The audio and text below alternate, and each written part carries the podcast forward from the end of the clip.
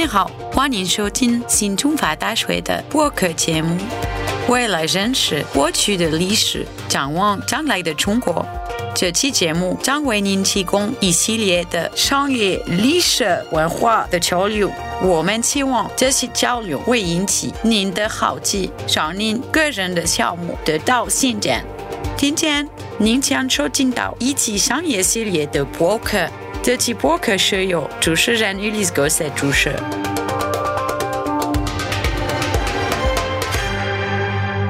Bonjour à tous, nous sommes aujourd'hui avec Jean-Luc Logel, le président de Vastec. 大家好，今天我们邀请了 Jean-Luc Logel 罗杰和 Denis Santy 商德义律师。罗杰先生是 Vastec 和深塔福集团的总裁，专门制造潜入式系统和列车电子设备。商德义是 Adaltis 律师事务所合伙律师。Adaltis 已在中国从事了三十年的商业法和公法的律师事务所。您的事务所也在新新中法大学的 创, 创始成员和顾问，在深塔福集团成立不久，您就 陪, 陪同他去了中国，所以说您对中国的市场事务的法律方面拥有丰富的经验。两位你们好。您好，您好。罗杰，您的集团专门装备中国的高速列车，感觉责任重大。您是如何在中国市场上发展的？呃，中国在二零零八年最早发展高速列车，十三年前铁路发展成为中国政府的优先项目之一。今天中国已有十五万公里的铁路，排名世界第二。中国策划在二零四九年十月，也就是说在中华人民共和国一百周年纪念日时，以二十五万公里电气化铁路成为世界第一铁路国，而美国最多只有二十万公里无电气化的铁路。所以可以说中国有很强的政治意愿，对我们业务来说，他们的铁路市场 是, 是全球最大的。Vastec 于二零一九年在中国成立了合资企业，您进入了中国市场已经有了十五年了，但至二零一九年以来，合资企业是通过 商, 商业代理来执行的。您为什么决定要建立合资企业？呃，这是为了融入中国市场。我们和中国交往已已有三十年，中国第一座核电站就是我们装备的，所以根据我观察，中国市场还需要我们的服务。那么商业成功之后，如果我们还想留在中国的话，那必须留在商业上和技术上的支持来回应我们的中国客户。那么商德义律师，能向我们解释一下合资企业的重要性吗？这是在中国成功的必经之路吗？呃，其实今天这不再是必经之路了。嗯，合资企业法是从一九八零年开始的，当时合资企业是唯一的一种进入中国市场的方式。今天一切都变了，呃，外国公司可以直接在中国市场投资和发展。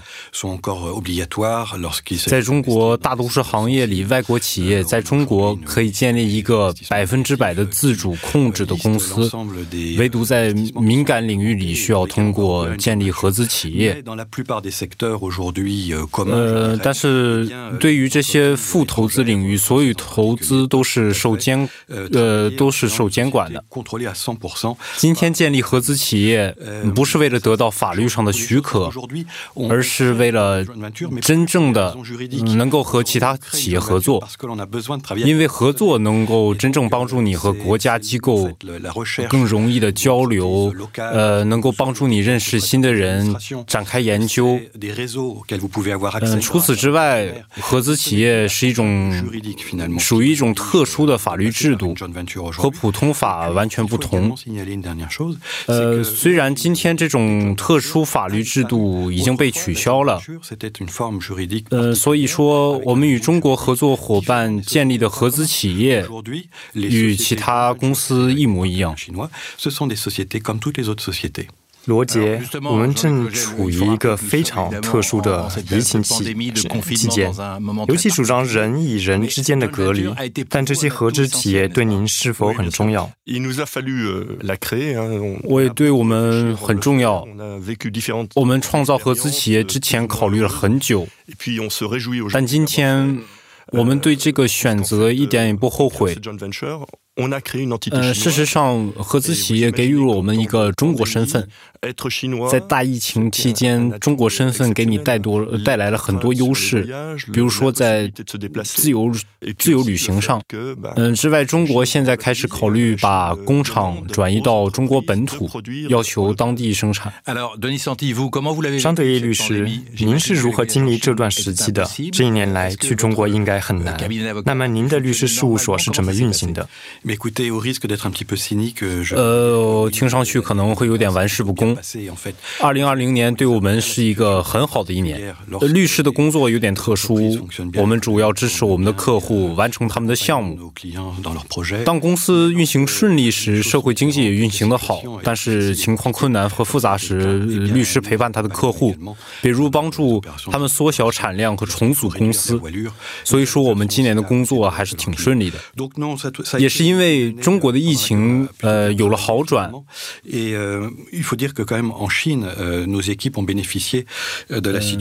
今年第一个季度过去后，大部分活动都真正的恢复了，但我们还是观察到各行各业之间的差距，就像零售业最初受到很大的影响，几乎完全停止，但到了二零二零年下半年，零售业也随着销售的恢复有所好转。呃，所以我们观察到，只有在中国有很长一段时间的法国公司才能从困境中脱颖而出。对，中国是世界上第一个重新恢复正常的国家。那罗杰，对你来说，中国发展的要点是什么？呃，我们的中国合呃合作伙伴常用到一个英语词 responsiveness。就是说你不要有反应，还要随时倾听客户，讲他的语言，了解他的文化，与客户保持紧密联系。我相信这种共生关系将为我们打开一条创新的道路。那桑德义律师，对于您来说，在中国发展的要点在哪？您是怎么陪伴你的客户的？我们经常告诉去中国发展的客户，你要知道如何灵活地适应中国迅速的发展，你必须要迅速地做出果断的决定，才能够抓住机会。之外，你要有前瞻性。前瞻性，也就是说要能够看到中国高铁的急速增长。罗杰，中国人现在也有一定的技术制造高质量的火车，你们如何在中国保持竞争力，巩固您市场上的位置？我先举一个例子，呃、中国在铁路领域已经是世界排名第一的制造商了，远远领先于阿尔斯通与彭巴迪运输。所以说，中国市场对我们来说，呃，具有很强的发展潜力。我们的中国客户常说。说发展的要点在于 import, digest, absorb and renovate， 进口、呃、内化、吸收和创新。这些词和法语很像，我们必须在这次四项发展目标中陪伴客户，并且为他们提供有创新的产品。所以说我们在在其中必须随时创新。但是中国还需要您的集团制造 高, 高铁吗？就像我所说的，我们必须依靠自己的创新能力，发明新设备。我相信我们的公司和法国技术在这方面有有很好的名声，所以说这是唯一的途径，因为没有创新就不能在一个社会上发展。张德义，知识产权和保护也是一个非常重要的问题。安达蒂斯在打击假冒法国品牌上标、呃、扮演了重要的角色，尤其是奢侈品和酒业方面。这个问题还存在吗？呃，就像合资企业一样，这方面发生了很大变化。可以说，中国拥有非常全面的立法体系，并且拥有一个很有效率和非常专业的司法机构。此外，它还拥有相应的处理争端的仲裁法院。在中国有很多商标专利的争夺，并且设立了专门专门的品牌保护。嗯，其实说实话，大部分诉讼都是发生在中国人之间的，因此知识产权的保护彻底进入了中国社会。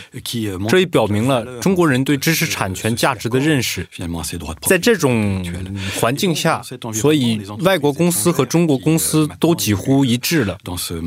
呃，只是可惜的是，还有许多的法国公司没有太多准备，就就很天真的想入想要进入中国市场。我们能观察到是这些年，呃，这些公司来到中国前，呃，根本就没有周详的预备他们的计划，还有他们在知识产权这方面的技术保护。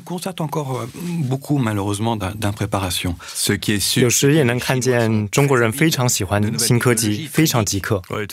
如果你在中国生活一下，就可以发现他们出门不用带钱包了，一切交通、旅行、休闲都是通过手机来支付。呃，举个例子，呃，一家大型中国运营商刚刚发布了一个名为鸿蒙的软件，这是一个将在中国大规模部署的运营系统。它通过手机能让用户进行所有的消费结算。呃，所以我们的集团刚刚建立了一个读卡器，允许列车司机在返回驾驶室时打卡。所以像鸿蒙这样的软件合作，对我们集团将是一个巨大的优势。相对于一项新的中欧贸易协定刚刚缔结，还未得到批准。虽然二零一九年的外国投资协定仍然有效，但新这新的协定将会在中国中欧贸易带来什么样的转变？会花上几年的时间吗？或者已经能够看见转变了？呃，现在还为时过早，但能达成这样的协议，我们应该感到庆幸。像这样的协定有助于企业的重新组织，同时使各国之间的关系更加规范化。嗯，这也能解决市场上的很多分歧。